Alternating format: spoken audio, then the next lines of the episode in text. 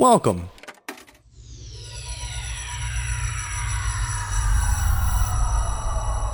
To Arcade Audio.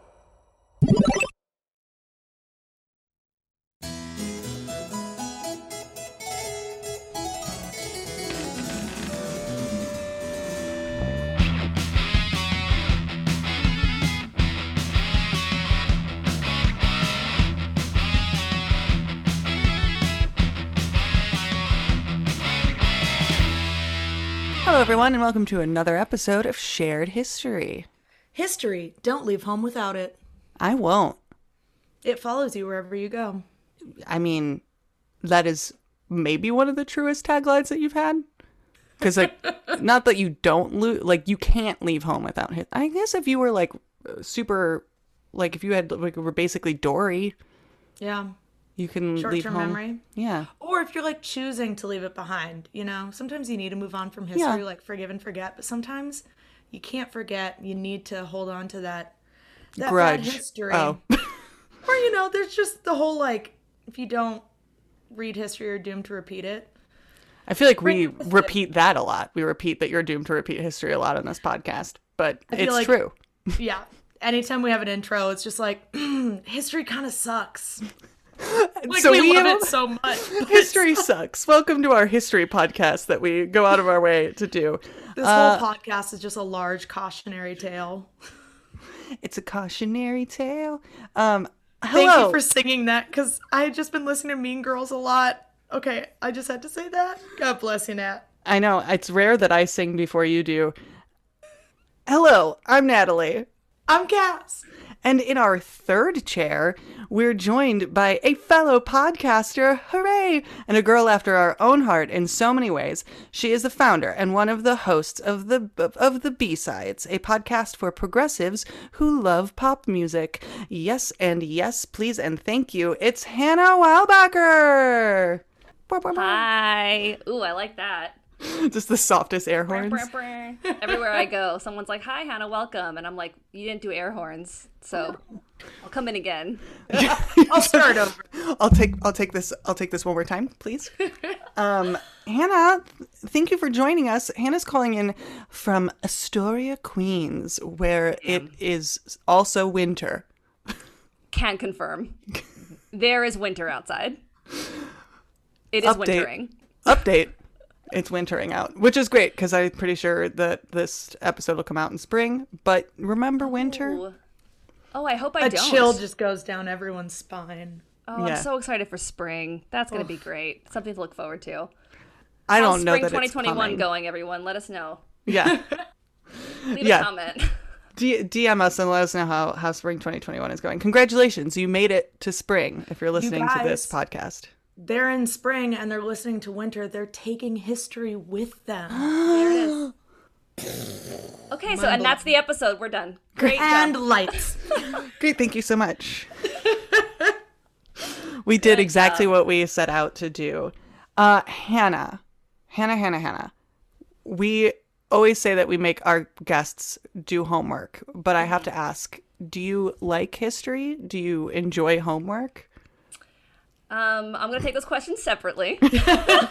Fair. Um, yeah, I mean, well, and yes, and yes, in some ways. Um, I'm a little nervous to tell you all my topic today when we get there because I I, I took liberty with the word history. Um, I didn't take liberty with the word homework. I did homework. Very excited. Very proud of myself. Um, I you know I've generally been a homework doer. If I commit to doing something, it gets done. I just might procrastinate it. I might feel a type of way about it, but you know it'll get done you know. In terms of history i mean i um i always felt like i really did not get the history education i wanted to get. And Welcome I'm to the club. still- right?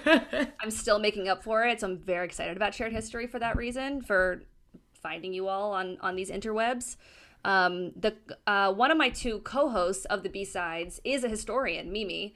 Um and she's amazing. And when you all reached out, I was like, Mimi, you should do this, but she couldn't, so I did it. So sorry, you're not getting the historian between us. I'm sorry. It's all right.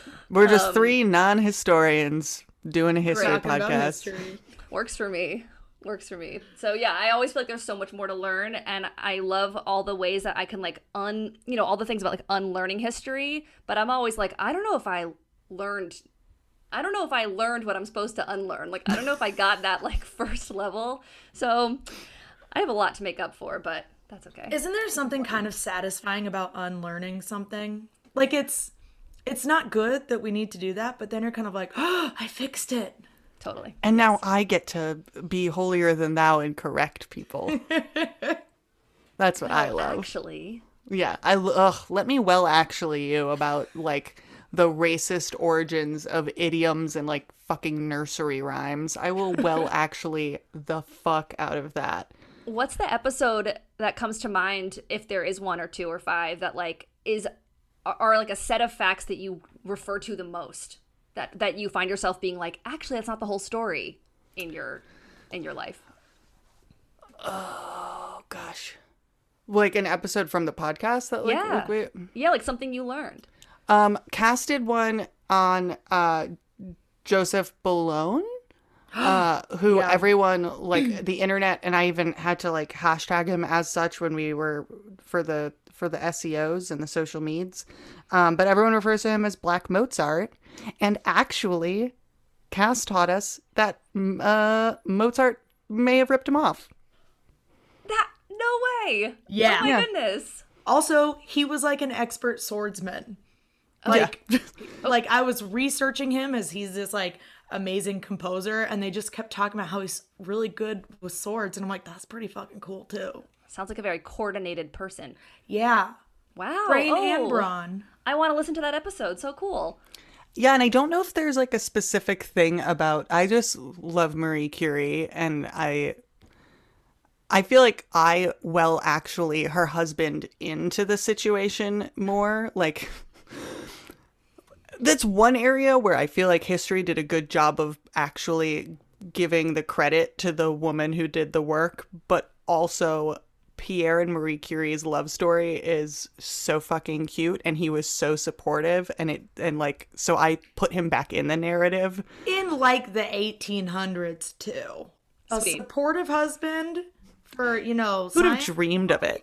What a dream. we stand we have But- to stand But that was a Joseph Bologne is the first one that comes to mind because I, I really like I really love love that kind of connection to wh- where he is in the more recentish zeitgeist and then being like, hmm, why do you have to put a benchmark on someone that's a white person? Why do we have to say that a person of color is the black version of this white historical figure? amazing Mine was Operation Tiger from Natalie. There's Oh. this like we we talk about how we don't like love going into World War II history because it's just that's usually what we learn over and over again. But there was this like botched Dress operation, rehearsal. dress rehearsal that like a shit ton of people died in on like the U.S. British side, and they just didn't tell anyone because Yeah, it was- "Oops." it was like it was like uh d-day the scrimmage um Oh. but but some people but they accidentally were playing full contact This was not shirts for skins. this is not. I love that news bears. Yeah it's ugh, it's not like yeah a- no it's it's not great. Um whoa. but yeah so those are those are two that those are two that come to mind. What a great question. You come on our podcast and you're asking us like deep and thoughtful questions? How dare you? So sorry. I, I won't it won't happen again. I apologize You're right, it won't, because we're going to make you tell us a story, and then we'll probably ask you questions throughout that you may or may not know the answer to, but we're going to treat you like you're a de facto expert on this thing that you may have just researched for the first time. So, sounds great i'm in so what did you bring for us today? Okay, so today we are going to cover the breakup of Britney Spears and Justin Timberlake.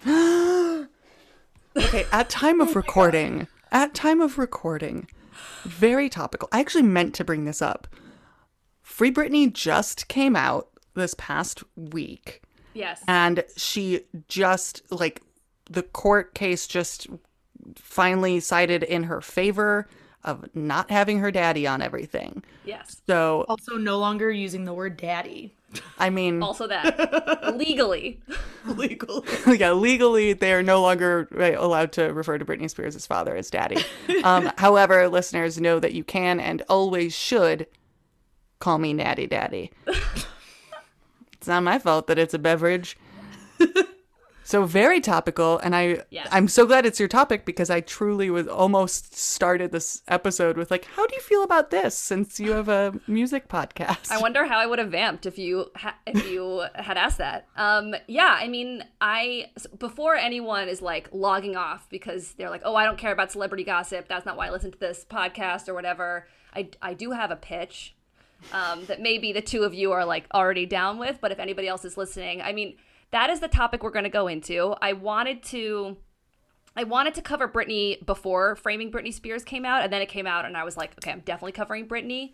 And I was trying to figure out like what it, what angle of Britney's like very storied public career I'd focus on, and I focused on this because the actual topic of this situation that I'm going to go into is us. Like we are actually us being like culture, us being non-celebrities who consume culture that is actually like we are the we are the stars of this story and and Britney and Justin are are like present and involved but but we are the the subjects and I think that makes it shared history. I think that makes it like you know what we did in the wake of this couple's breakup and why that matters. I mean I was 10 I don't know what I did really but I will say I'll use the collective we a lot throughout this. I think because um, I do think that history is pop culture in a lot of ways, and pop culture sure is history. So yeah, They each influence each other so much. yeah, for sure, for sure. And like, there's moments that um, that's even explicit in the documentary, actually framing Britney Spears that we've that we're referencing. Um, New York Times critic Wesley Morris like makes this very explicit connection. Did you have you seen it? Have either of you seen it? I've I not have watched it yet. Okay, great, great. Um, so I can tell you, and I won't be explaining something that you've already seen. Um, Wesley Morris makes a connection between like Britney's coming of age as a pop star with like the Monica Lewinsky scandal. Like all these connections are super, super real. Um, but before we dive in, I am. Oh no, Bef- before you dive in, I'm gonna hop in real quick with a side podcast recommendation. In addition to checking out the B sides, which you very much should. There's a great Monica Lewinsky episode. There's a great Anita Hill and Monica Lewinsky episode of You're Wrong About. They're two separate episodes, but they're they did them back to back, I believe. The You're Wrong About podcast is fantastic, and you can cherry pick the topics that you want to find out why you're wrong about them. The Monica Lewinsky episode is a big wow, and I highly recommend it. oh I can't wait. Thank you. I listened to their Princess Diana um, series. It was amazing. Yeah. mind blowing. Yeah. What are your like relationships to Britney Spears? Like, what? Yeah. What do you, where are we like starting out at? I'm gonna I'm gonna take this question first because Natalie could go on for probably an hour. I was I was very much uh, just a casual music listener in the era of pop. Like we were Yeah. big movie people at home. We didn't like weirdly didn't listen to a whole lot of music. If there was time to listen to an album, it's like throw a movie on, get Doris Day in there and whatnot. Um, so I like listened to the radio because I wanted to like know what everyone was talking about at school and and always had tabloids on hand at home so i followed more of the like the drama whatnot but natalie i think has more of an emotional connection to to early 2000s pop in general I, I don't have a super deep connection to Britney Spears, although I did own the A her denim 2000 outfit? a Oh. full denim outfit. I wore it to prom. I made my date wear a full denim outfit as well. It was a look. No, I did. The only Britney Spears album I owned was her 2001 album Britney. I had So that good. one. hmm I listened to Britney Spears passively. I think my brother actually had Baby One More Time. And maybe my sister had an album, but I only had Britney. like all I that sounds I, you sound like a lonely kid i only had Britney. I only had Britney. All I had. listening to her in my room alone I have a stronger connection or not connection to Justin Timberlake. Okay. but that's just because I uh, was a Backstreet Boys stan. I am a Backstreet. Let's am still. It's getting weird. It's obsessive, and I love so it. is it like because you love Backstreet Boys, do you hate Justin Timberlake? Or No. Just, okay. Okay. I just like never like love loved NSYNC but i like my my best friends who like loved britney and NSYNC so we i my connection to britney and NSYNC are both um choreographing our own dances in our teenage bedrooms so I that's mean- my relationship with britney Okay, yeah. spears Because you were a child in the early aughts. Like, of course you did that. We all did. I Mm. Yeah. still remember my choreography to Spice World. as you should Can't wait for that performance. Five, six, seven, eight. Oh shit. uh, good thing podcasting is a is a visual medium I love that. That's I mean that totally checks out. Like I I love Britney um and I'm like coming to love her as a grown up and I definitely I my album yours was Britney. My album was In the Zone. I don't know why we all, like all could only have one. Like I don't know where that came from. Like, Just like how you had to like one Backstreet Boy or Yeah. one Oh, totally. NSYNC. Yes, and I was I was more NSYNC than Backstreet Boys. I'm sorry, it wasn't on I purpose. forgive it just you. happened. Um, and I was a JC girl for that exact like exactly what you're saying. Mm. And I loved NSYNC. I had a lot of their albums. With Britney, I I loved her. I loved In the Zone. on the B sides, we always talk about. Do you remember hit clips? yes you remember those? I don't think that I had hit clips. I think I always kind of wanted them, but uh-huh. I never I never got my own. I had Britney. I had Oops, I Did It Again hit clips. Cass's face is very confused. And for the listeners out there who also don't know, hit clips were these 15 second question mark, 20 second um, clips of hit songs that were like, um, and you know, squares, like an inch by inch square. And it like you- went into a, a basically a keychain. Uh huh. Yep. I remember these now. Yep. I didn't have any. I had a Tamagotchi instead. Oh hell yeah! we somehow like always end up talking about hit clips on the B sides, and we're always like, can we go an episode without talking about hit clips? Like, why not do we always? But so that is what I had. I had an Oops, I Did It Again. Like I had a bunch of of singles from Oops, I Did It Again on hit clips, which was amazing. Um, and then I think I was just like aware. I was very. I've always been someone who's interested in celebrity gossip, and then when I got older and became like a lefty, I was like, oh, I can. This is political. I don't have to feel badly about my obsession with celebrity gossip and pop music. Like I can make this all make sense together.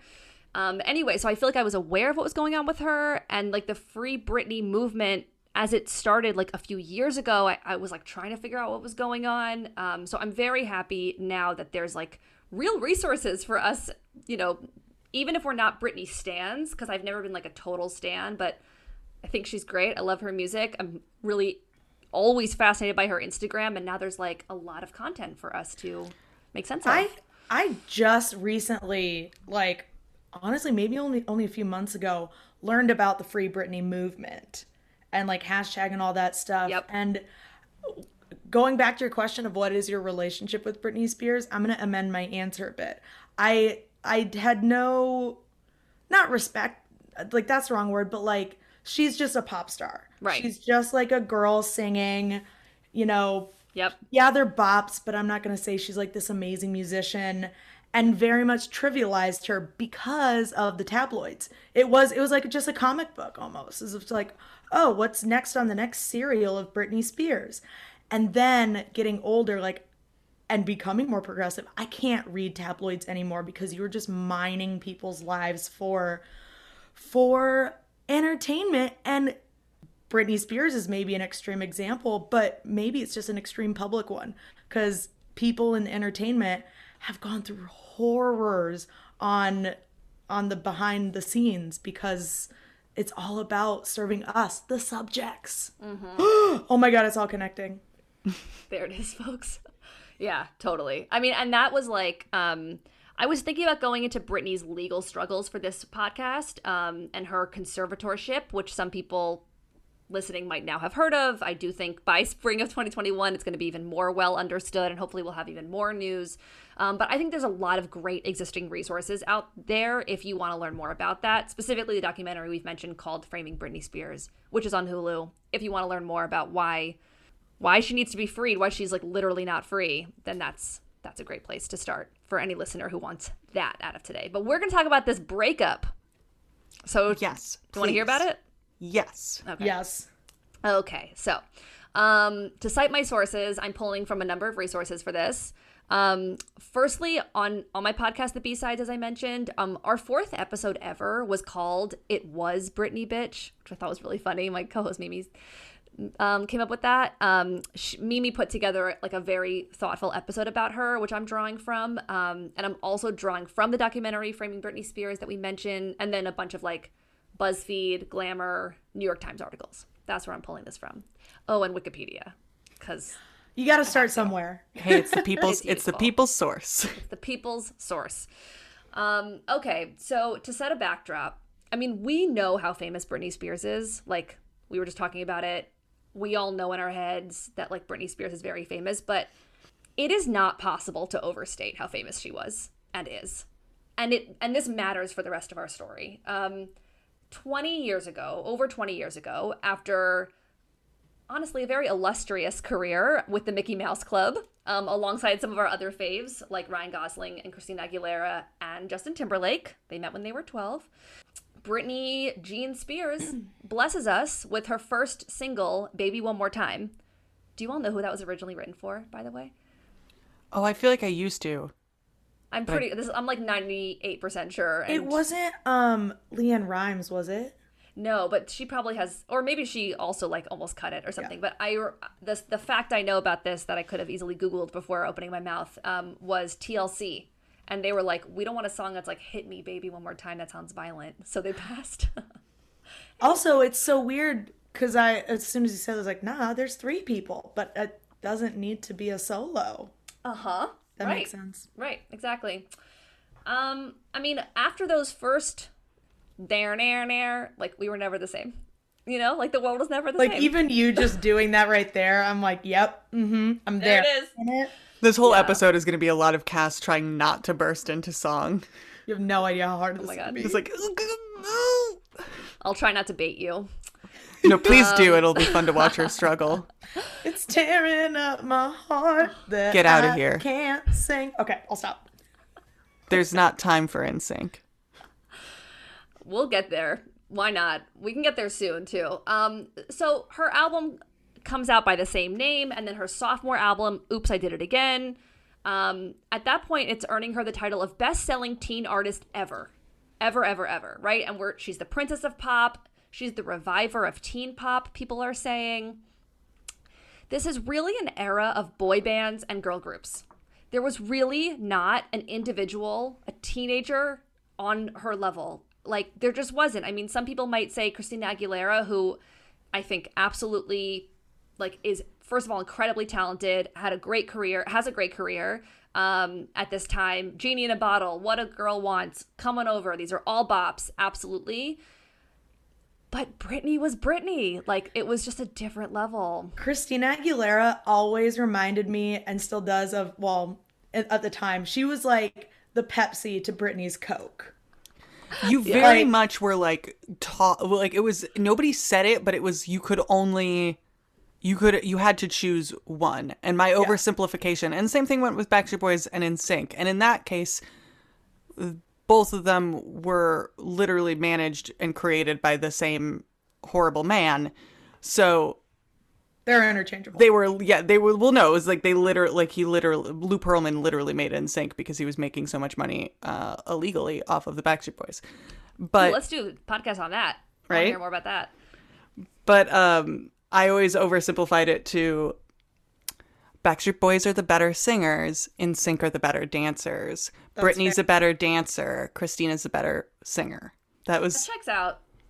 that was my checks out. oversimplification of the it was just an era of like allegiances. Yes. Like if like thinking about it now, it's you had to like uh this boy band or this one you had to like this singer over this one you had to like this specific singer in the boy band over this Yes. one and i'm sure tabloids just loved that Yeah, like already you're starting to see like planting the seeds of too much, frankly, identification with celebrities, too much like pedestal things with celebrities, and already as you as you both were mentioning, pitting people against each other. Jessica Simpson we could talk about at, at this stage too, you know, like I mean, there's so much to say here about she was fanta She and she was Fanta, right? Oh my god, she has a great um, memoir that I just read last summer, and I was like, wow, there's so much I did not know about Jessica Simpson, obviously, but like it, that's a great book if anybody wants um, a fun read.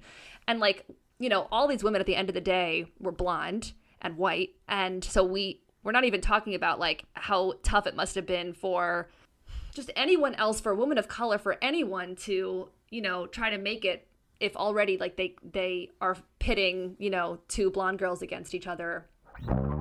How do we define pop music? Are we all chained to the rhythm? What do we expect from our artists in an era that needs all progressive hands on deck? Why does every carly rae jepsen album feel like a moral necessity? What can Britney Spears' career trajectory tell us about the pressure and patriarchy? Will Rihanna ever release new music and pull us through the careening emergency that is American politics once and for all? Let's talk. The B Sides is a podcast and internet home for progressives who love pop. Subscribe to get bi weekly musings from hosts Becky, Hannah, and Mimi on pop's place in our world and the music you should put in your ears to fuel your reckoning with the trash fires that are all around us. Listen to the B Sides on Apple Podcasts, Spotify, wherever else you find your podcast today, and follow them on Instagram at Listen to the B Sides to join their internet community. So anyway, there's a lot. the The picture I'm trying to paint here is that there's a lot of pressure on Britney Spears right away, way too much, way too early. Um, other fun things about her, like you know, MTV's TRL really became the Britney show. Like they loved her, she loved them in terms of making money for each other. Um, Britney is the artist with the most music videos to debut ever. She's the only artist with the number one she has the number one most retired music videos on TRL, and they had to start retiring videos because of Britney and others on her level eventually because they couldn't just like keep playing Britney videos every week, so they would like I retire these videos. The entire the entire countdown, the entire top ten or whatever were all Britney. Uh, totally, and NSYNC and Backstreet Boys, and yeah. so like this crew of people, they were like, we need to start retiring, other otherwise like we can't have a show anymore. So like this is we're at the turn of the millennium here. Like Britney is the pop star, the chart topper, the concept of what an American girl should be. Which is so fucked up for all of the reasons and this very young girl is is the subject of all of people's just emotions about America. Like we're not even going to talk about 9/11, but we could, you know? Like this like all of the concept of of patriotism and what they what what we as culture wanted from an American girl was put onto Britney Spears. Mm. Um, she carried all of American society from, you know, one millennia to, to millennium to the next. She was like, here, it's a lot. It's a lot of weight for one person's shoulders to bear. Um, and I mean, today, I we think about this a lot also on the B-sides and I don't know if there's ever going to be an answer to it. I I don't think there's as much concentrated pressure these days on one person anymore. I don't think there's like the ubiquity of Britney Spears and some of these other people at the time. I think mm. we have a mm. lot of famous people who are very famous, but I don't think it's like it was then. I think because of a lot of people like Britney Spears and Christina Aguilera and the Backstreet Boys and the obsession that was yeah. placed on them. Like, I remember anytime I see, you know, like some celebrity of like, oh, they're getting a divorce and yada yada. I was like, well, did you not watch VH1 Behind the Music? Like, don't date your rival band. Or like, I think it almost prepared new artists and you know burgeoning celebrities of like everyone has their own Instagram, which is literally just their own like TV channel and whatnot. And we're all preparing for our celebrity. We're all branding ourselves. We're mm-hmm. all, you know, finding our content, our niche. It weirdly, their, you know, drama kind of groomed us for now this is what our society is. Everyone gets to be a Britney. It's so true. So fucked up. so weird. Yeah. I mean, it was just like the media really needed her also at this time, right? Like because she was so famous. So we get into these horrible and the the movie, the documentary does a really good job of painting a picture of what it's like to be hounded by paparazzi the way that she was and you just really have moments where you're like I don't know what I would do if I were her. Like I just don't know how you're supposed to live your life. Um, and there's this just really yucky and dangerous media component that is very sexist um, of this rise to fame that um, is also impossible to overstate in terms of how how gross and and sexist the way the media treated Britney from from an early stage, and then um, the reason I'm talking about that is because it plays a huge factor into their into their breakup. Um, I mean, I think we take a lot of things about celebrity for granted. Like, I think we're like, oh yeah, well, if you're a celebrity, then paparazzi photograph you, and like that's the job. But like, what the fuck? That's so weird. It's so weird when you actually step back and think about it, and the and the level at which this was happening to Britney. Um, this is a little bit of a, like a hyperbole, so I could be wrong, but I, my my understanding is that there's really no one else who's been subjected to paparazzi um, uh, danger at this level, really, except for Princess Diana in history. Like this was Yeah. unbelievable the way that she was treated throughout all of the all of the 2000s. Um, so we're at the cusp of a new millennium. Britney Spears is the personification of these cultural shifts that are happening in in real time between women owning their sexuality versus being the girl next door. And like you were saying earlier, you can't have both, right? You pick one of all these things. It's a very like black and white society. Um, she's not at all the only person who's caught in between, right? The members of Destiny's Child certainly are. Jessica Simpson certainly is. Like all pop stars who are women are feeling this tension. She's not unique. She's just like the prism through which these dynamics are the most fraught or the most dire. And I watched a bunch of videos, uh, interviews um, in preparation as part of my homework for this. Um, and it's just unbelievable. She can do no right uh, in the media. Like I'm wa- I'm I'm watching uh, interviews with like Oprah Winfrey, like a, a famously smart, you know, thoughtful interviewer, and and she is like asking her these questions about whether or not she's had sex. It's just like, and Britney just smiles and she takes it all. She's taking it all. But it's it. I, I don't know what I would do if people talked to me the way pe- the media just constantly, constantly was talking to Britney. So that's our backdrop. And then Justin Timberlake and Britney Spears get together. Um, they were on the Mickey Mouse Club together as little kids. Um, they say that uh, Justin Timberlake was Britney's um, first kiss in a game of Truth or Dare when she was like 12. So, like, they go way back. They're like, you know, I don't know if you had like that camp friend or something that like you had a crush on when you were at camp together or whatever. I don't know. Like that that was what came to mind when I heard them talking about this. Um, and then when NSYNC got popular, I didn't realize this um, until I was preparing for this. When NSYNC went on tour, Britney was their opening act, and that's when they got together. One of their first tours. Oh, I didn't know that. I know, because I kind of thought that Britney was famous first, but That's what I was thinking. it's interesting. I don't know. I want that for her. I want her to have been famous first. Maybe Right. she was high level of famous before them. right. Like they were so. famous enough to be touring, but they weren't. I don't know. I don't know. Yeah. I was ten. right like who knows exactly. Um so right away there is this disgusting obsession with their sex life. It's like unbelievable. It's so weird. Even as someone who like understands how like sexism all of these horrible dynamics that are quite oppressive in our society are always at play it's like still shocking to hear the way people are constantly questioning like what parts of whose bodies has gone into which holes? Like it's like it's some shit it's so gross um Britney was frequently asked publicly if she was a virgin um and she was I remember that, and I remember Yeah. that being like, weird and it it was just that you are the sweet young teenager, and we want you to wear midriffs and shake it, but we also don't want you to be a slut. right And I I remember as a kid seeing interviews where they say, "Have you had sex?"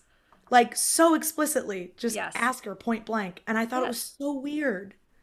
good thing you had that antenna up for yourself because a lot of people did not think it was weird clearly or so, i don't know. Like i don't know why it became fair game. Um and it was just i mean it's really weird um to kind of like step back and and and witness someone being asked about that. Like and she would answer yes she was saving herself for marriage i mean we don't even have to unpack all of that do we right? Like what is it saving yourself? And also what does it mean that like legitimate journalists were asking these questions and the fact that she was answering? Like there's a lot there. I also felt like I needed to care now. Like it was pitting aside of like I need to have an opinion on whether she had sex or if it's good or not. right. Why do I need an opinion on that? right. So weird. So they date for three years and they break up in 2002 when they broke up britney was 21 so i mean th- think about who you were at 21 for a second like these are babies these are like tiny babies Yeah. Also, like, I was gonna ask. I was like, how old? I couldn't remember how old they were when they first started dating, and being like, if somebody, if I had already been in the spotlight for an amount of time, and then I'm, a fucking Oprah is asking me, if like if I'm a virgin and I'm 18 years old, I or like 19, I would, I, my brain would explode. Yeah she's and she's really diplomatic the whole time which is a, a really a testament to her because yeah i'm the same way i just don't know what like I, you can hear me now i like don't even know how to use words for stuff like this you know like it's so bizarre. it's so bizarre um Yeah. I think about all the things that I growing like even when I was like in my early 20s or late teens and if somebody asked me a question that made me uncomfortable like the amount of things that I laughed off and I'm like can you imagine all of those moments that now as an adult I w- periodically remember and go ooh that but but on such a massive scale and like the and Ann Sawyer probably- being like tell me about that And probably recorded so people can go back anytime they want and watch your ooh moment. Yeah. I have enough recorded ooh moments. Thank you. Thank you, community theater, and uh, an insatiable thirst for the limelight. Which I guess thanks Britney for. right exactly. Exactly. We can blame Britney for that. Um yeah i mean these are like these are tiny babies who are like trying to process young love but also at the same time like Britney's on her third studio album that's like a huge hit. So and and she had just come off the second highest solo female act tour of all time. Like there's a lot to process here for 21 year old Britney so okay so they break up and there is speculation that Britney cheated on Justin and that sucks. Sucks for Justin if it's true. Um, you know, I tried to do research about whether or not it was true for this podcast. Um, I think it almost doesn't matter based for for what we'll talk about for the rest of this time.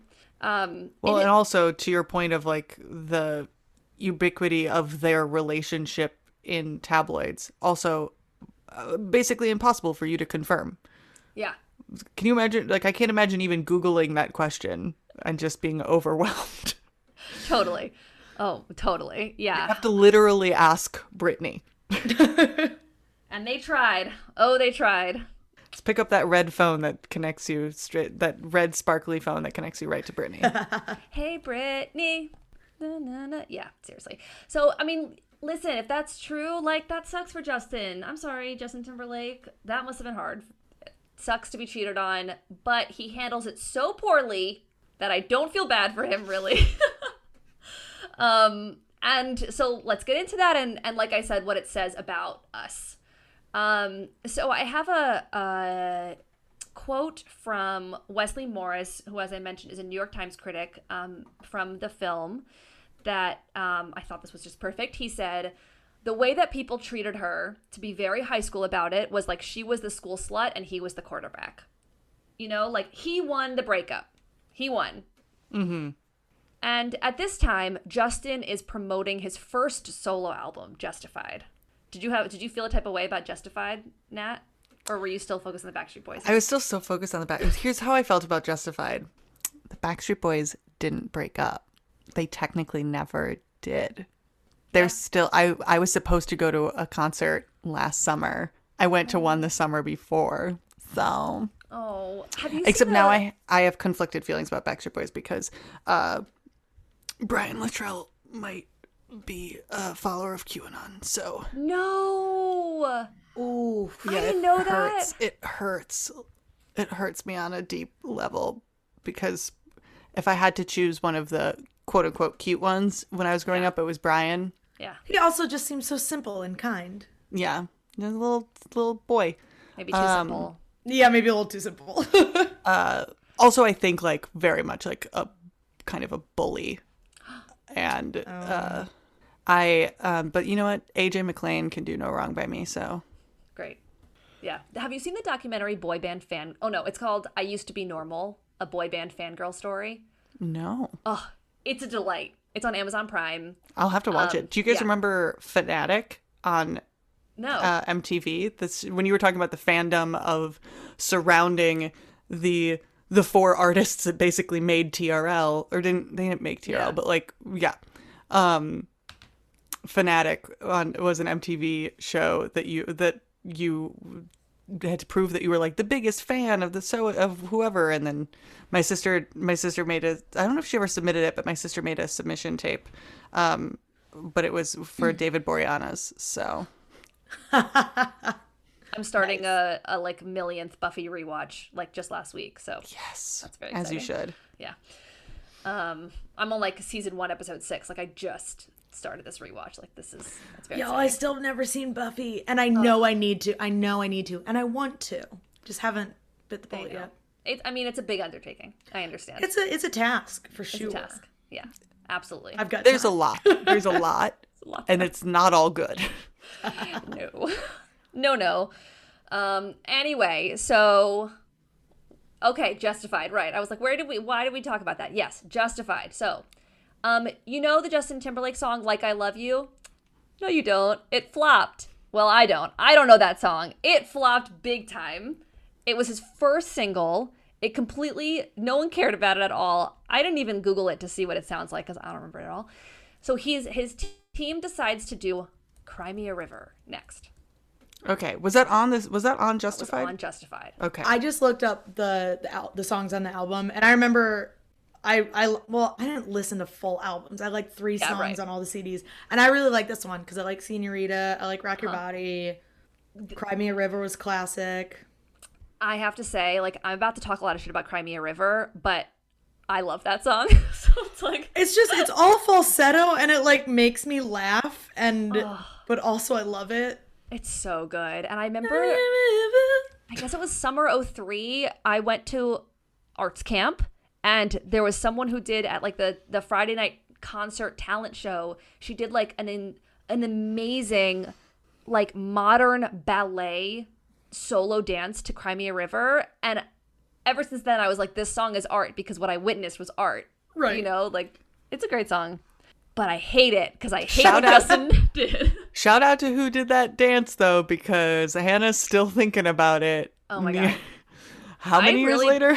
Yeah, that that was a long time ago. I, I should see if I can like find her on Instagram or something and just be like, "Hey, when you were 12, you did a really great dance." was If you're listening now, if she's listening, email us. We'll connect you too. Yeah. um anyway, but fuck that guy and fuck this song because I don't know if you know I don't, I did not remember this. This is like everybody knows this and I I like to like know pop culture, but I didn't know this. Do you know what's special about this video by any chance? Mm-mm. Okay. I remember the music video, but I don't remember. Wait, wait, I wait, remember a lot of this- rain, like rain on windows and shit. Isn't it like a bunch of like glass like windows and like she's in there or something or like it's supposed to be it's supposed to look like he's outside of Britney's house? Yes, you nailed it. Oh my there god. was there is a Britney Spears lookalike, and I mean, and she looks like exactly like Britney Spears. Like it's Yeah. and it's on purpose. Um, and apparently he even called her to like get her permission, and she was she's she was very flustered when he called, and she said yes, uh, but then saw it and was like, ah, this actually is kind of stressful. Which reminds me of the Taylor Swift Kanye West thing. I was just going to say that. Yeah. all these people calling. Um, anyway, so there's a Britney Spears lookalike, and the lyrics just paint this picture of infidelity. You know, like some a girl who did something very bad. The video is about revenge. And he's doing this like he knows that there's a narrative that she was unfaithful, and he uses that narrative to make money. He is weaponizing her to paint himself as a victim and to sell his records, and it totally works. Like this song is a hit. I mean, I think the song is a good song, um, but he he does what he needs to do. You know, he he knows what he needs to do, and and he really exploits Britney on this. So I have a quick cue for you, and this Yeah. might open a whole other can of worms. what are your thoughts on because both of their parents, I think, were very involved in their like contractually and publicity stuff. At least Britney's parents were. How much of you of it do you think was let's put them together for publicity and let's let's narrate this getting together, the breakup because I, I always feel like there's always rumors or something of the the breakup, the all this stuff was so carefully planned. Totally. I I mean I have no idea. And not that it matters, but but like I that Britney know. somehow was benefiting off of this as well. And maybe again that's just taking advantage of of Britney's publicity and all that stuff. I wonder, like, I, you know, I, I, I sometimes am a little naive when it comes to this. Like, I know for a fact that, like, a lot of couples who are celebrities come together be, like, for publicity, but I'm still like, they're together, they're in love. Like, I definitely find myself doing that sometimes. It seems to me like they were together. Um, it also seems like if the Britney team had had anything to do with the publicity of getting together or the breakup, she would have come out of it looking a little better than she did Yeah. like we'll get into it. It, it, it, this is like it's horrible what what Britney turns into from this. So I feel like if her team was involved and they did a really bad job. Yeah, yeah, that's fair. I forgot what happened right after this. right. So I mean this and this is like so there's a few more things I'll highlight and um and I have a lot of anger towards Justin Timberlake on this, but let's be clear, like it can be it's tempting to want to search for the person to blame, the singular person to blame in moments like these. And I truly believe Justin Timberlake deserves a lot of that blame. But the reason this is our shared history is because we have to talk about the structures that are so much bigger than Justin, and they deserve the indictment too. Um, so as an example like one of the worst things he did that people still remember is that on a radio show justin was asked um, did you fuck britney spears? Literally right when he first gets on they're like here in the studio with justin timberlake and we just have to ask like did you fuck britney spears? And he's like okay i did it. And he like it's kind of i don't know he just seems like a 21 year old douchebag which he is Yeah. um, people really like use that as an example of like the really bad thing that he did and i believe that was a really stupid and and he he knew what that would do for him and for her but at the same time like the radio show asked you know the, the interviewers were the ones who asked the audiences were the ones who loved it the other interviewee interviewers of the thousands of interviews he went on for his justified press tour were also the like it's not just him um, there is um, this much bigger structure going on and another thing that Wesley Morris, you can tell I love this guy. He has also, side note, a great podcast called Still Processing with another culture um, like writer who's amazing called Jenna Wortham. Anyway, so Wesley Morris said um, my thesis in in this movie. He says he's talking about this moment and he says, you know, it's it's misogyny. What can you say about misogyny? There's a whole infrastructure to support it. And when it's time for people to come in a misogynistic culture for a woman, there is a whole apparatus ready to do it. And it's one thing to like know that that's true, but it's another thing to watch the apparatus in action via these interviews, via what happens to Britney from here on out. So, you know, Justin is painting this picture of being the villain. I'm sorry, not villain, the victim. Um, but also he's out there like jeering about having sex with Britney Spears. So he's on the right side of this, no matter where you look. Like either you're like, oh, poor guy, his heart was broken, or you're like, look at this awesome guy who fucked Britney Spears. So I have I feel a type of way about that. Um, here's an example of this apparatus in action we are going to go in a way too deep dive into an interview between Britney and Diane Sawyer. Because I rewatched this interview today and I was going to pull out like a few highlights and I was like this whole thing is bullshit. Like there's so it made me so angry and I was like maybe if I'm angry other people will be too. So um and I also want us to think about like what would we po- like what could Britney Spears possibly have done in an interview Yeah. like this? Like with Diane Sawyer who is like an acclaimed journalist, right? This is not TMZ. Like, she is a respected member of the media. She is ostensibly a very thoughtful woman. She does does bad here, in my opinion. So, Diane Sawyer says to Britney Spears, I mean, this whole thing is 45 minutes long, and I'm going to like pull like four minutes of it. Um, that's kind of where we're looking at right now. Um, so she, Diane says, he's gone on television, Justin Timberlake. He's gone on telev- television and pretty much said you broke his heart. You did something that caused him so much pain, so much suffering. What did you do? And Britney, of course, she does not explicitly answer the question. She, um, I think she actually handles it really well. She's kind of like, it was young love. Everybody makes mistakes, stuff like that. I'm actually impressed with how, how she handled it. And then the next question after that is Diane Sawyer asks her how many people she slept with in her life. And she asks also if she was unfaithful to Justin Timberlake. And Britney again is like very diplomatic. And she's also like, this is so awkward. Can we talk about something else? She's at this point, I think like 22. She's promoting her In the Zone album, which, ugh, I still think is so good. Brave New Girl is my favorite B side from that. It's so good.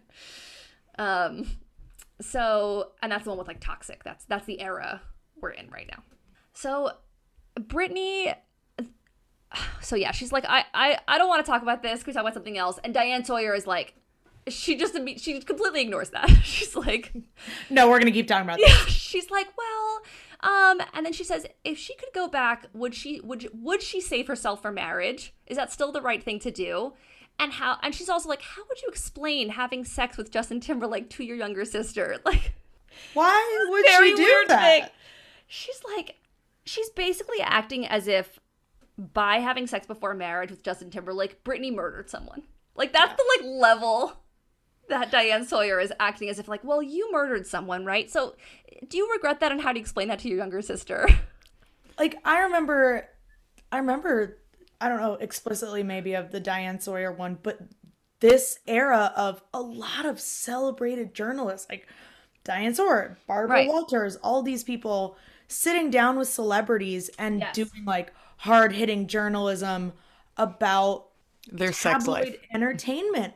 And it like again as a kid thinking this is so weird that you are turning this into a very like the the gravity of gravity of the situation and you are I don't know, making tabloids now hard-hitting news.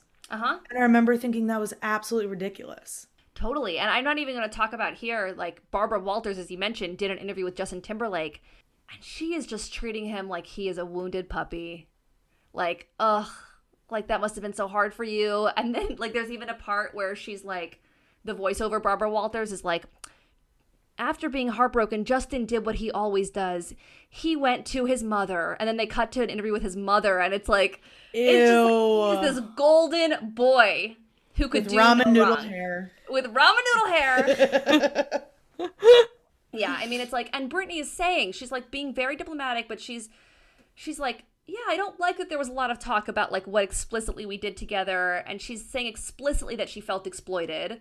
Um, she's not being like, "You are exploiting me right now," but she's and Diane is like, "Mm-hmm, mm-hmm." And anyway, like, did the P go in the V? Like, it's like, it's so weird. And so anyway, okay, so she asks like, what happened between you and Justin Timberlake? Do you still think saving yourself for marriage is the right thing to do? How would you explain that to your younger sister? And then the next line of questioning from there, Diane goes on to tell Britney that her sexualized image has quote unquote disappointed a lot of mothers in this country before showing her or I guess sharing with her it was it was an audio clip, a quote from the then First Lady of Maryland. So this is the governor of Maryland's wife. What? Like whatever. Wh- why? Who was who was at a rally and said that she wanted to shoot that she would shoot Britney Spears if she had the opportunity. And this is Britney's fault. Yes. So Diane Sawyer plays her this this clip. And Britney, I mean, you see on her face, she goes, "Oh, that's horrible. That's really bad." That's what that's what she said. She goes, "That's horrible." And she's like, she's saddened, right? But and she's not going to burst out into tears but she's upset about that. And and there's a lot here that if you were diane sawyer that you might think about um, wanting to unpack there right? Like the complications of fame while you're finding your identity or whatever it is. And so she she sends she shares this quote um, that that this woman wants to shoot Britney Spears and Britney says that's horrible that's really bad and looks sad. Like what do you think Diane Sawyer says to that? Something real not good. Oh no it could be worse. But she goes, Well, because of the example for kids that you set and Oh how hard it God. is to be a parent and keep all of this away from your kids. So instead Okay, of so- saying, But it's okay to set the example of shooting somebody who you feel has set a bad example. I also love that this came up right after your example of like Diane Sawyer is treating Britney Spears like having sex with someone is like murder, and that it's so casual that now someone wants to murder her. Literally, like this is so backwards. we have to like calibrate, guys. Let's get right. Like, where are we here?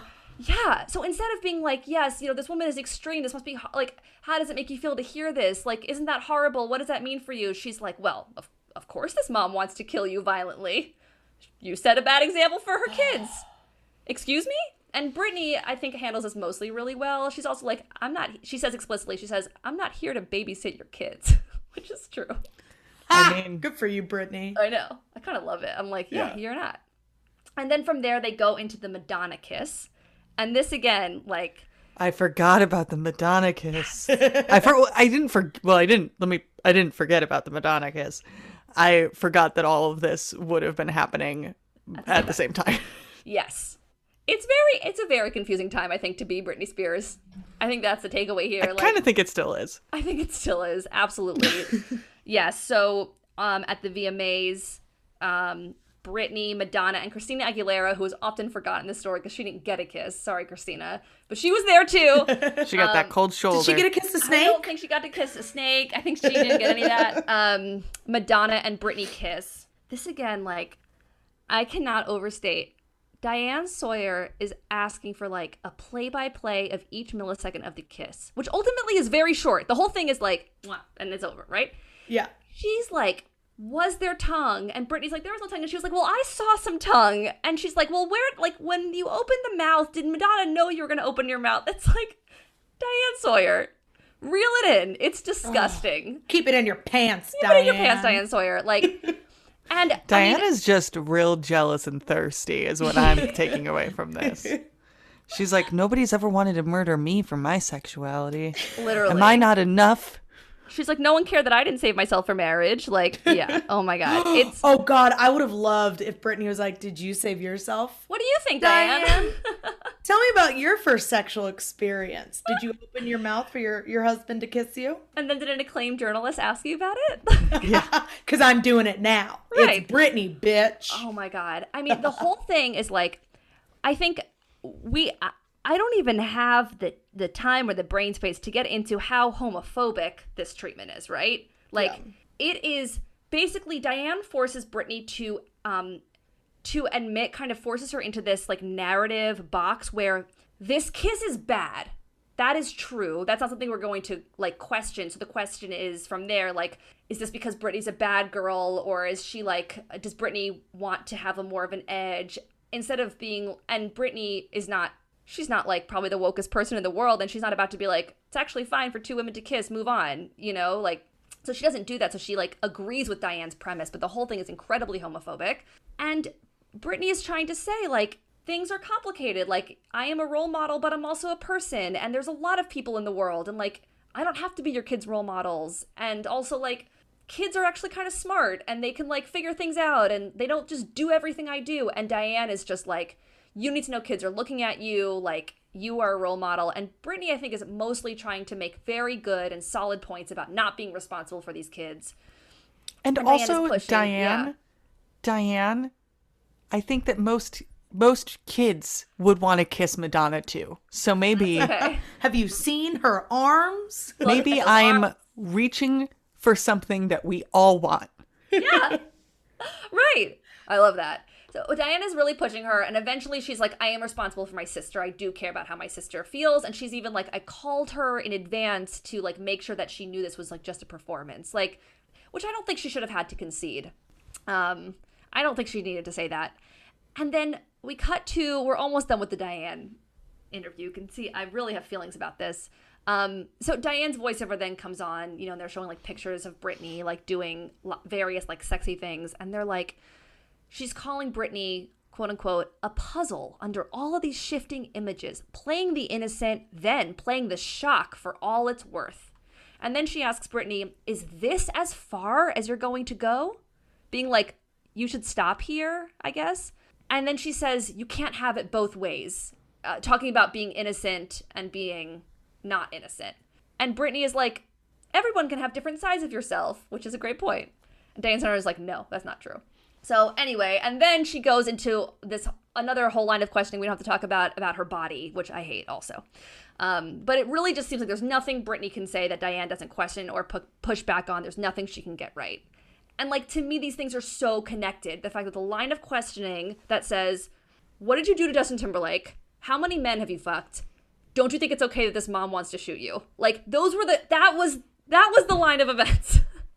Agree with me, damn it. You believe this woman should shoot you? Like that's insane. That one Right. fucking kills me. it's so wild it's so wild and like not even to mention that the you know the things that people love about Britney isn't that the fact that she's having sex it's like the control that she has over her situation like the power that she shows that was as a fan of Britney during this era I wasn't like she's had sex I love her I was like I like these songs I like the song that's called Brave New Girl and it's about like being your own person she also talks in the interview um, about the song "Touch of My Hand," which I completely forgot about. That is about masturbating. That I didn't at all, at all know. I had, I had no idea at the time. I, don't, so I didn't even know that was a song. it's a great song. I thought about it again today, Apparently, and I was we like, all we had the wrong Britney Spears albums. yeah, yeah, gotta get on it. And it, it is very explicitly about masturbating, and I, I didn't, I missed that completely. I love I love songs that like you knew all the words to growing up and didn't know were explicitly about sex. Mm-hmm. I love them so much, and I love like once you know, like because you had you know that you had that moment where somebody told you that that Yeah. song is about masturbating, and your face was like, "What? oh my god!" And then you pass that moment on because Yeah. once you know that, like there are songs that I'm like, I love, I love telling people that this song is about this. Speaking of Madonna, like a prayer is about blowjobs. Like let's. Is it really? That's why I do it. That's Okay, but there's that immediate shock of like, oh my god, is it? Oh my god, it is. And then there's a long time in the future where you listen to it again, you're like, how the fuck did I not know this was a mm-hmm. and then the next time you have a moment and like an opening, you tell, You you, let someone know, and then you get to experience the other side of it. it's Pass it on. beautiful. exactly. Oh, it's beautiful. Cass, Cass, they did it. Hmm? Did wait, what now? They did it. They they finally did it. Greatest store in the universe. Who? Raygun. They did it. They're the greatest store in the universe. Oh. Says who? Says Raygun.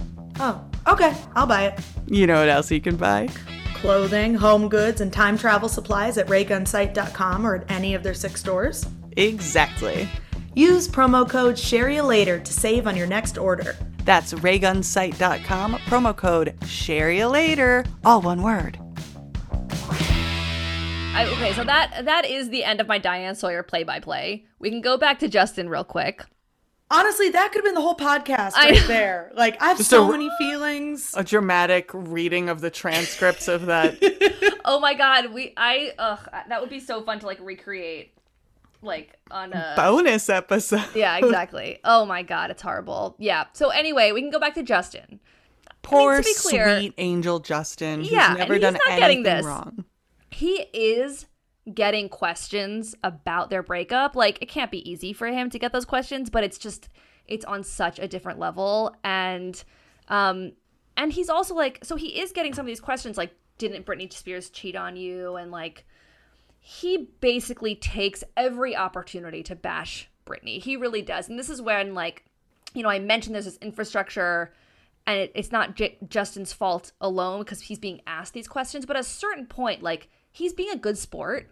And you have to remember like celebrities kind of have control over stuff like this to a certain extent. Like they can in the moment take the higher road and kind of answer in a boring way um, that like makes future interviewers not want to ask that question. Or of course once you get really famous you actually You can screen the questions. you can screen the questions like you really can. And um he clearly isn't doing this. So like there's a number of moments um and sometimes they're super random like they weren't e, no one was even asking him about Britney and he'll mention it um a random example is like he um totally bashed Britney's career decision to make the movie Crossroads he says if she had a clue she wouldn't have made it about Crossroads um How dare he? Crossroads is phenomenal. so Fuck good. Um, he tells Sharon Osbourne in an interview. I watched this. She was talking about um, the 2003 VMAs. This is the VMAs with Britney and Madonna.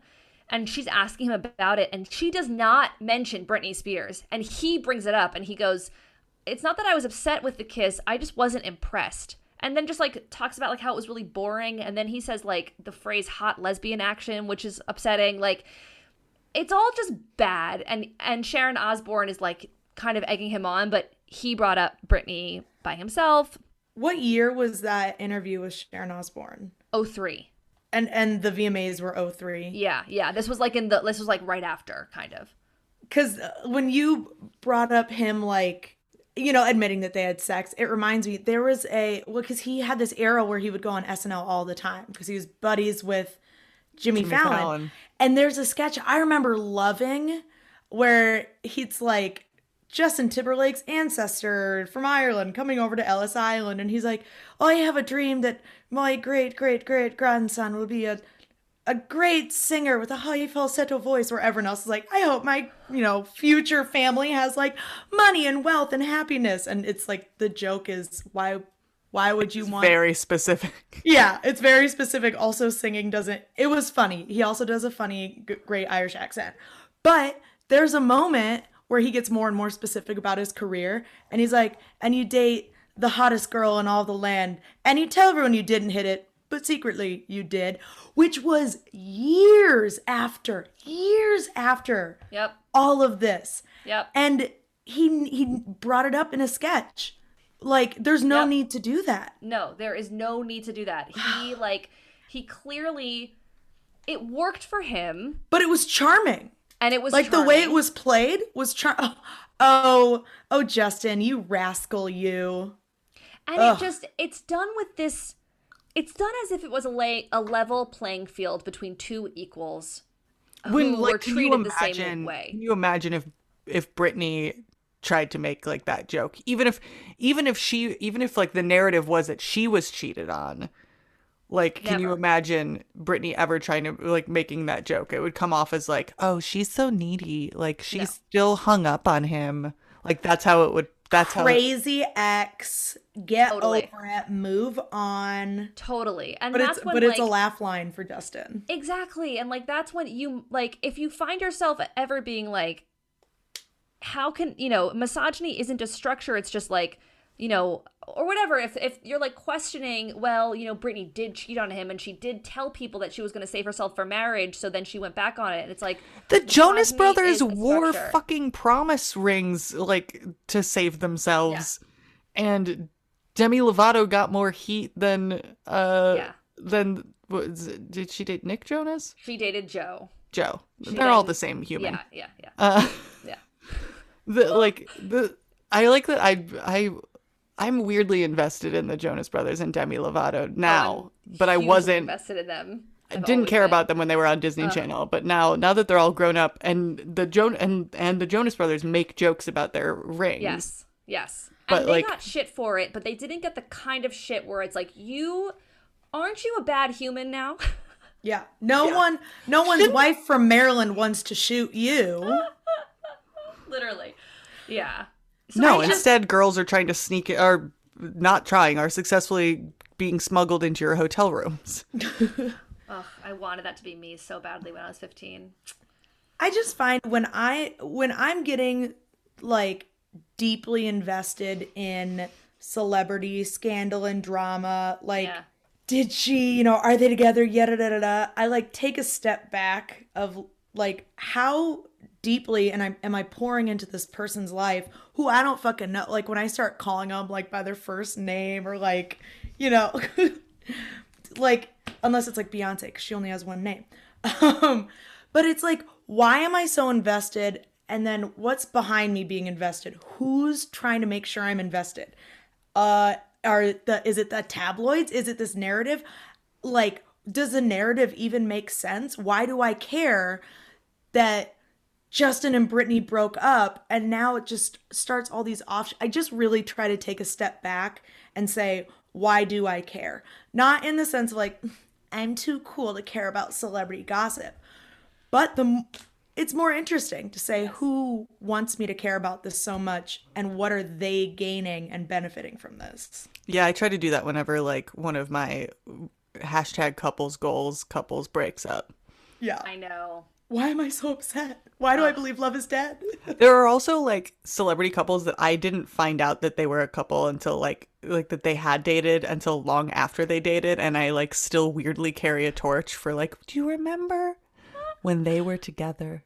What's it how everyone loves like who all dated Dave Coulier and wrote breakup songs about it? It's such a good part of the internet.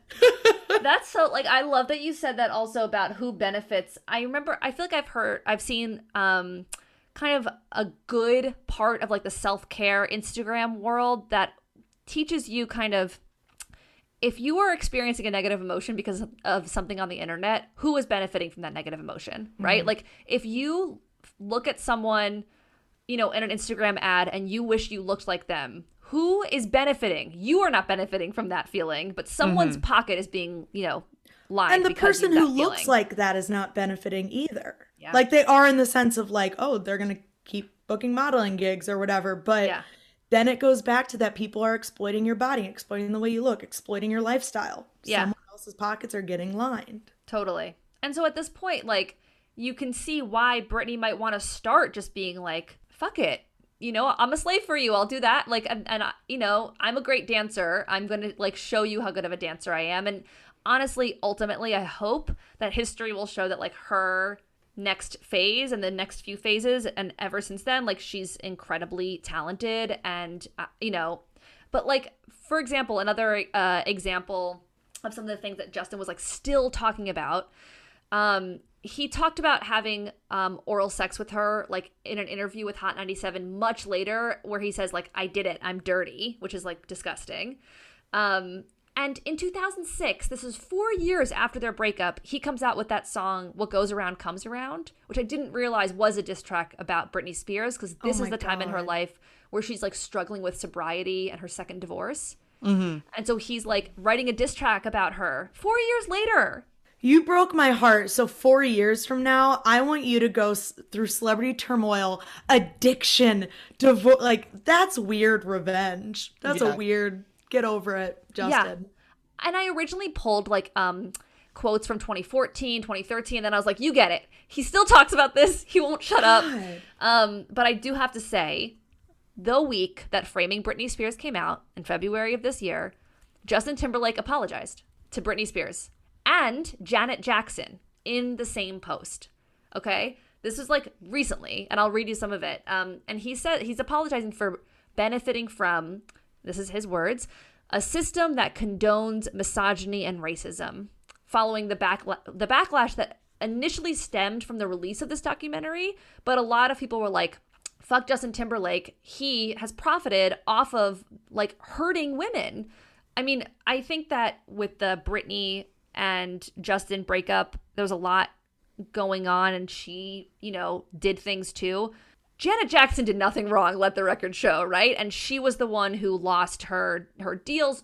First of all, like she was the halftime performer, right? I mean, we don't even have to get into this, but I do want to get into it a little bit, obviously. You know, she was the halftime performer. She was letting this like up and comer be on, and suddenly, I mean, her career has never recovered. So he um, he apologized for this. He says, The industry is flawed. It sets men, especially white men, up for success. As a man in a privileged position, I have to be vocal about this. He says, Because of my ignorance, I didn't realize it for all that it was while it was happening in my own life, but I do not want to ever benefit from others being pulled down again. I specifically want to apologize to Britney Spears and Janet Jackson, both individually, because I care for and respect these women, and I know I have failed. Wasn't there also a story that I think came out last week? Maybe it was in her book too about him kissing Jessica Simpson and then immediately texting Ryan Gosling because they had a bet to see who could text who could uh, kiss her first after she was broken up. Oh my god. So where's Jessica's apology? Honestly, great question. Well, I because I guess I didn't know that this documentary had come out, and I obviously haven't seen it, but I've been seeing like Facebook blowing up and whatnot of like, you know, about the Janet Jackson and Britney apology from Justin. And, And like, that's it was like on his notes app. And so it was like something came up, something happened. I know there's stuff going on with the Free Britney movement. So maybe there's all that, whatever. But it's one of those things where yes, you apologized. It it was thoughtful and you're recognizing the powers that be that benefit, the fact that you benefited from this system. There's a lot of great points in there that he made, but also I feel like people just have their their woke notes app apology at the ready almost. Like there is like a formula to to follow to get that, especially when you're Golden Boy Justin Timberlake, to say some of that stuff. It's like, wow, he gets it. Like he really gets it. And not that you shouldn't apologize because you should. You always should. And, you know, maybe some dumb kid who wasn't alive during all of that Britney Spears stuff will take in the well the apology, you know, whatnot.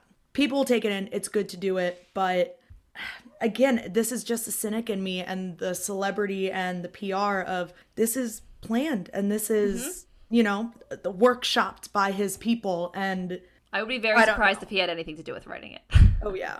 I What feel was- like that's the device of it being on the notes app is like, look, I wrote this. Like, I feel like that's why it's always like a screenshot of somebody's notes app so that it the has one a degree of pretending Taylor that you wrote it yourself. Taylor Swift had like a notes app apology a while ago and it was a screenshot and there was this controversy of like it was sent from someone else's phone like her manager or something did it on his notes app and sent Yeah. it to her and based on something you could see on the screenshot like I think it was like it was the way like the top left hand corner of the notes app was like made it clear that it had been edited before yeah and like not Like it wasn't second written in real time. Yeah. Yeah. And it's like I'm sorry, do you think anybody ever just like writes a notes app apology and then puts it on Instagram without anyone looking at it? Like are you Yeah. Are you all idiots? Like what Yeah. do you think is going on around here? Mm-hmm. Yeah. I mean for sure. And like I think it's good to be skeptic skeptical of the apology because co- it's like consequences accountability like those are the things that that matter and i i think it's great that people watched the framing britney spears documentary got mad at justin timberlake and actually used that to get mad about janet jackson too. Because i do think these two things are very connected and should be seen together because these are moments you know shared by two people that left the woman in each scenario looking like the fool and the slut, while the man, Justin Timberlake, in both these situations, gets bragging rights, gets publicity at best, and at worst, he can let it slide. He doesn't have to be asked about it if he doesn't want to, and he can move on. Um, and I think this is like, yeah, to to kind of this is where I'll I'll wrap up my my history and my story. I think that throughout all of this, it's very clear that pop culture reflects who we are. Um, I think what we pay attention to shapes what happens in turn. Um, I think I and you know you were mentioning this just just you know a few moments ago, Cass, about how you want to be a conscious pop culture consumer now, and it's really tough. I mean, I call Demi Lovato Demi, absolutely. oh my god i do it all the time Absolutely. Taylor Swift is Taylor. Like, for it's so real. And I'm thinking about, for example, Driver's License. Do you know this song by Olivia Rodrigo? yes it's newer right It's brand new. I mean, Yeah. she is going to be like the biggest star in the world. And I'm already very nervous for her. I have like a lot of like, I'm really nervous. And already I'm seeing this like part of why it got um as much attention as it got. I mean, putting aside the fact that I think it's a dope song. I love that song. Like I think it's great. Um and there's a controversy around it with, you know, this guy from High School Musical, you know, the musical the series whatever, and Sabrina Carpenter being the blonde girl, right? There's already this like because there's like a love triangle obsession, because there's a blonde girl to be mad at, we're like really interested in it. So, you know, this was 20 years ago, but it's very present right now. I think that the the apparatus of misogyny that we've been talking about is not the same. I I I genuinely believe some of the questions that were coming out of these interviewers' mouth would not be asked, but I think that we are not far from it. And um, you know, we are not Barbara Walters, but if someone who is listening to this like is an up and coming journalist or you know all of us ha- i do think have the power to shape pop culture in, in our own small and special way um, I, I think that there's a lot for us to watch out for so that's the story of why i'm still mad at justin timberlake for something that happened in 2002 that's it Well, hey, he hasn't. He clearly hasn't gotten over it. So why should we? seriously He's writing diss tracks, and that you said that song came out in 2006. What goes around Yeah. comes around. Yeah. I would like to state for anyone out there wondering the timeline on when he started dating Jessica Biel. That was uh-huh. 2007. So he's like cashing in checks from this diss track from a girl he hasn't been, a woman he hasn't been with for years. Mm-hmm. And and while he's cashing those in, he's clearly over it.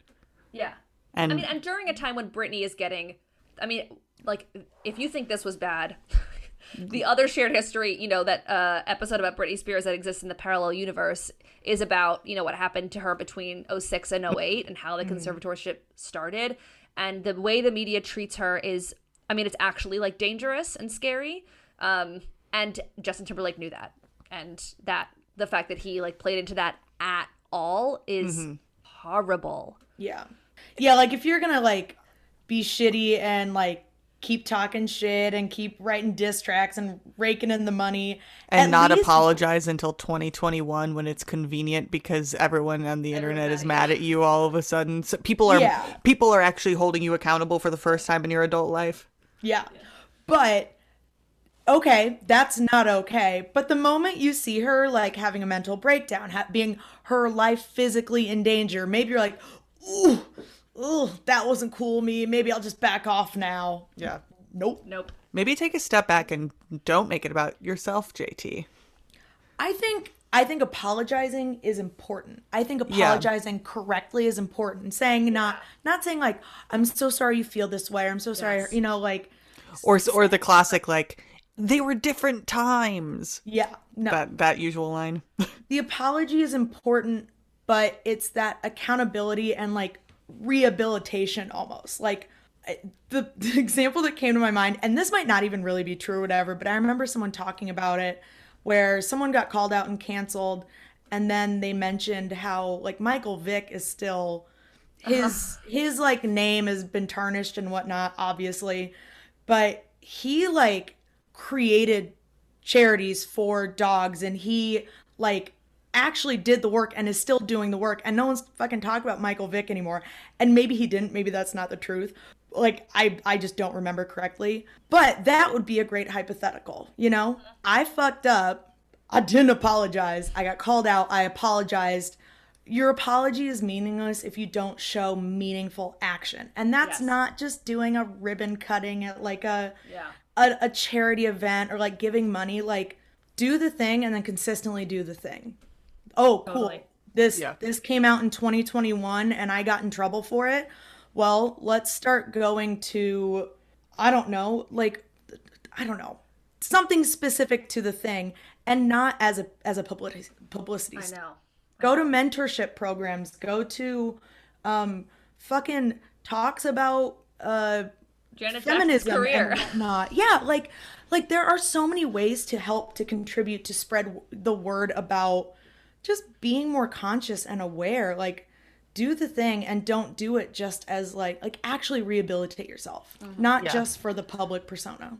because it's like do i do i understand that it is very very easy to be to get so focused on and wrapped up in yourself and your own perceived troubles in a moment and your own perceived victimhood in a moment that like you maybe you don't necessarily see what's going on with the other person. Yes i understand that. But we there's a so much distance now from these events that it it's still like it took until it was in it like it it takes something away from the apology when it's like at the at the hands of the of an angry mob after a documentary revealed Yeah. revealed what revealed what Re- just revealed what you were literally saying in interviews Yeah. Yeah. like it's it wasn't it's, it was You an open even trying to secret hide it. yeah Totally. but I understand, like in the moment, especially like in the maybe in like the immediate year afterwards of of licking your wounds and feeling like that, and not necessarily being cognizant of the impact it's having on the other person, but that was a long time it- ago. Yeah. And you there's no way that you didn't yeah, there's no way you didn't eventually see it and recognize the double standard yeah. and at least and recognize at the bare minimum recognize wow she's she's being like abused in the press Yeah. and i am not and like even if that's the only thing that you see the light bulb like Yeah. i feel like he, you can imagine that you know he sees this and he says well you know i think i'm mad at her so serves her right and even if he's a little aware of the misogyny or the privilege that he's getting even if he doesn't have the language for that at that time you know, saying like, well, don't I deserve for my album to do well? And don't I deserve to be successful? And, you know, it's not all on me to control. I can't control what the media says. Like, you can see the kind of narrative um, that people can tell themselves when really it's when when they know that it is easier to stick within the oppressive structures than it would be to get out of it and that it would cost something like it would have cost something for Justin Timberlake to call it out although who knows maybe it would have gained him other things too so Honestly, probably I would've feel been like it would have fucking just, like- golden child of like, Yeah. ugh, look at him sticking up for her, even though she broke. I think his so too heart. yeah and now But he's gonna call what? his At mom least- again But Yeah. at least he would have done it. Yeah. At least he would have tried to fight and say like, y'all, leave her alone. Yeah. No, he was he like he would say things like I promised her I'd never tell anyone what happened and then go on to just like insinuate thing after thing as if he doesn't know exactly what he's Yeah. insinuating. It was so weird. Yeah. Um Oh my Ugh. god. Oh, Justin. Oh, Justin. i feel like i need a shower now I know. And if anyone who is listening like wants more of this, I definitely do recommend just like getting uh, doing some more research about Justin Timberlake and Janet Jackson. And there's just some great think pieces out there about just how she was done so wrong by not only the exact moment when he ripped her shirt off, but just everything that happened since. And it's very sad. yeah she was This- she, she's a fucking icon She's an icon. She's an icon. And she would have been even more. yeah She really would have. It's so it's so interesting when we people trivialize pop culture and some of it can and should be trivialized, but it is just this perfect microcosm of like like kind of big political structures, social mm-hmm. structures. Totally. And you get just like a glimpse of not even a hyperbolic sense of it. You know, people can be like, "Well, it's it's different because they're celebrities. They're like not real people." Yeah. Shit like this a still happens to them. B happens to people just not on as large of scale. And i i did like i had to stop reading tabloids when i was younger because i was like a this is just a lot. mean. And then i got to a point of like i don't care. Like i'm too cool. I like Right. more obscure shit and and like oh, i look down on people who care about this stuff because they're they're you know Yeah. they don't like real art or i don't know something Yeah. but now it's like I like listening to this stuff or, or reading about it and whatnot because, especially with the culture now of like, let's talk about what's really going on or let's talk about how this seemingly, you know, fun, flirty story is actually perpetuating like really bad standards and really bad behavior. Totally. Totally. And I think for the people who think that they are intellectuals by trivializing pop culture are like not intellectual or like not even just trivializing it, but exactly what you were saying of these aren't real people, therefore I can't learn anything from what's happening to them. I think that mm-hmm. is like the least intellectual take you can have about Yeah. pop culture. Well, and and you know, to tie it all back into a little tasty history morsel, the way that we consume pop culture and the way that it is spun in these tabloids and the way that narrative is formed is the same way you wind up with very one-sided history textbooks.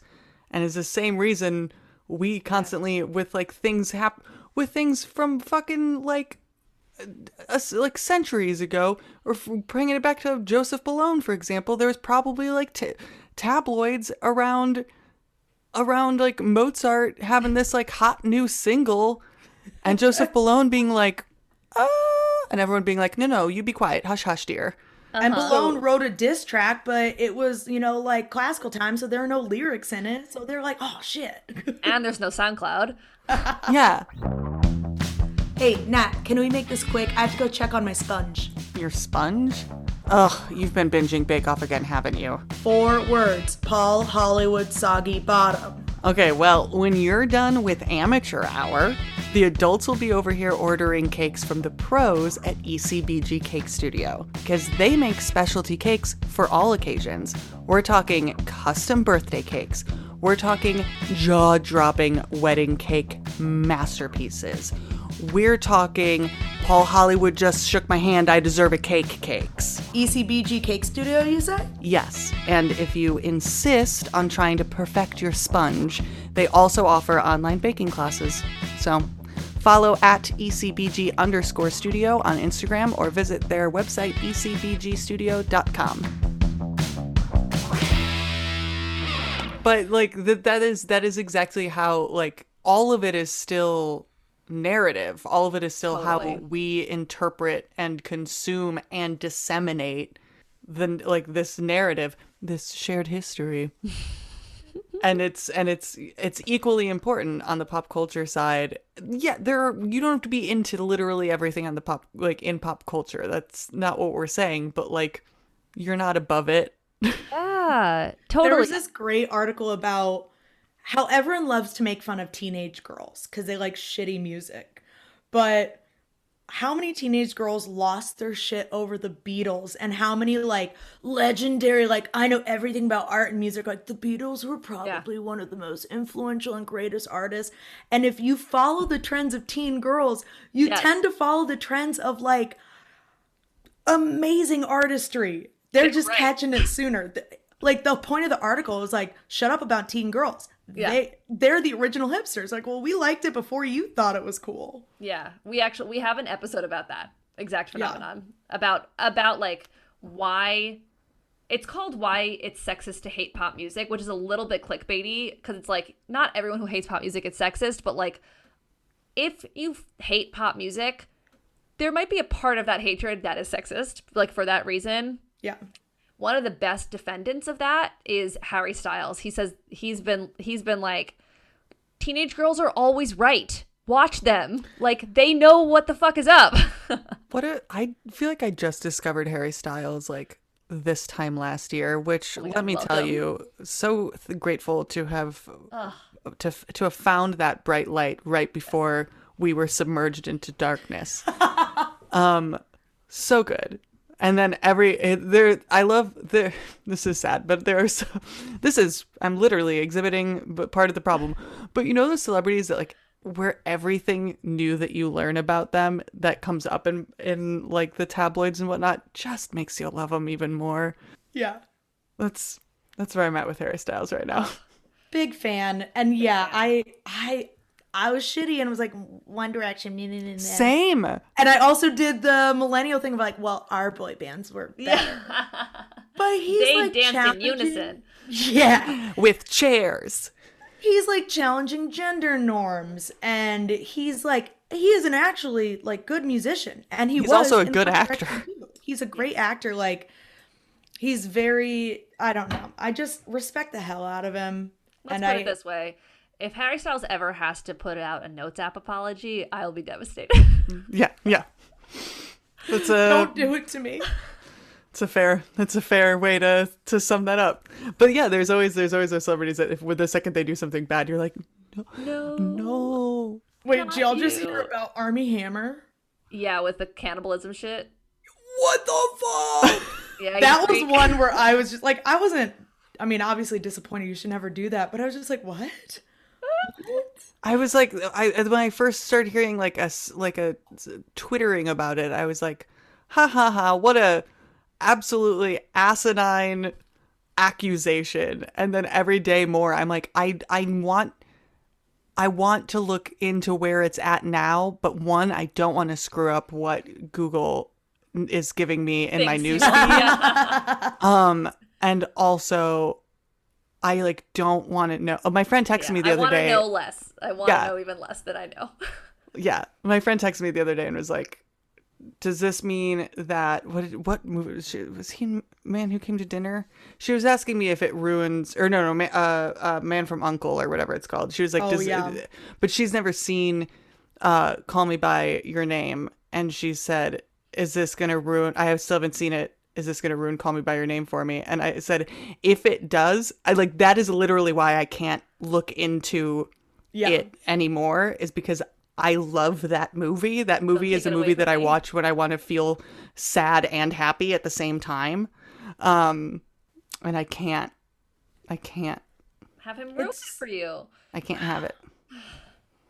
Yeah. Also, yeah, like Natalie, you kind of said something earlier though. Like this is fairly, very recent history, but correcting it and properly analyzing it before it gets written down and the narrative gets changed is so important. Uh-huh. Well, and is why understanding talk- why it's been written down the way that it has so far. Yeah. And when people have history podcasts or talk about history, I feel like they think we need to go so far back. And it's like, well, if we're mad about that history, it's because they weren't doing this right now. Like, let's, yeah. Totally. That's so real. And and getting better at correcting sooner than 20 years from the incident like Yeah. is actually a muscle we should all get like more comfortable with flexing and like learning how to back up apologies with actions like you're mentioning how to catch yourself right in the moment and how to catch yourself if you're that radio in whatever scenario you're thinking of if you're the radio interviewer in this scenario you know like what are the ways you can not be like Yeah. how do you not be justin timberlake how do you also not be the radio interviewers like it's tough and it, Do but you it's know how that you do that? better how History. Don't leave home without it. nailed it Nailed it. Brought it back.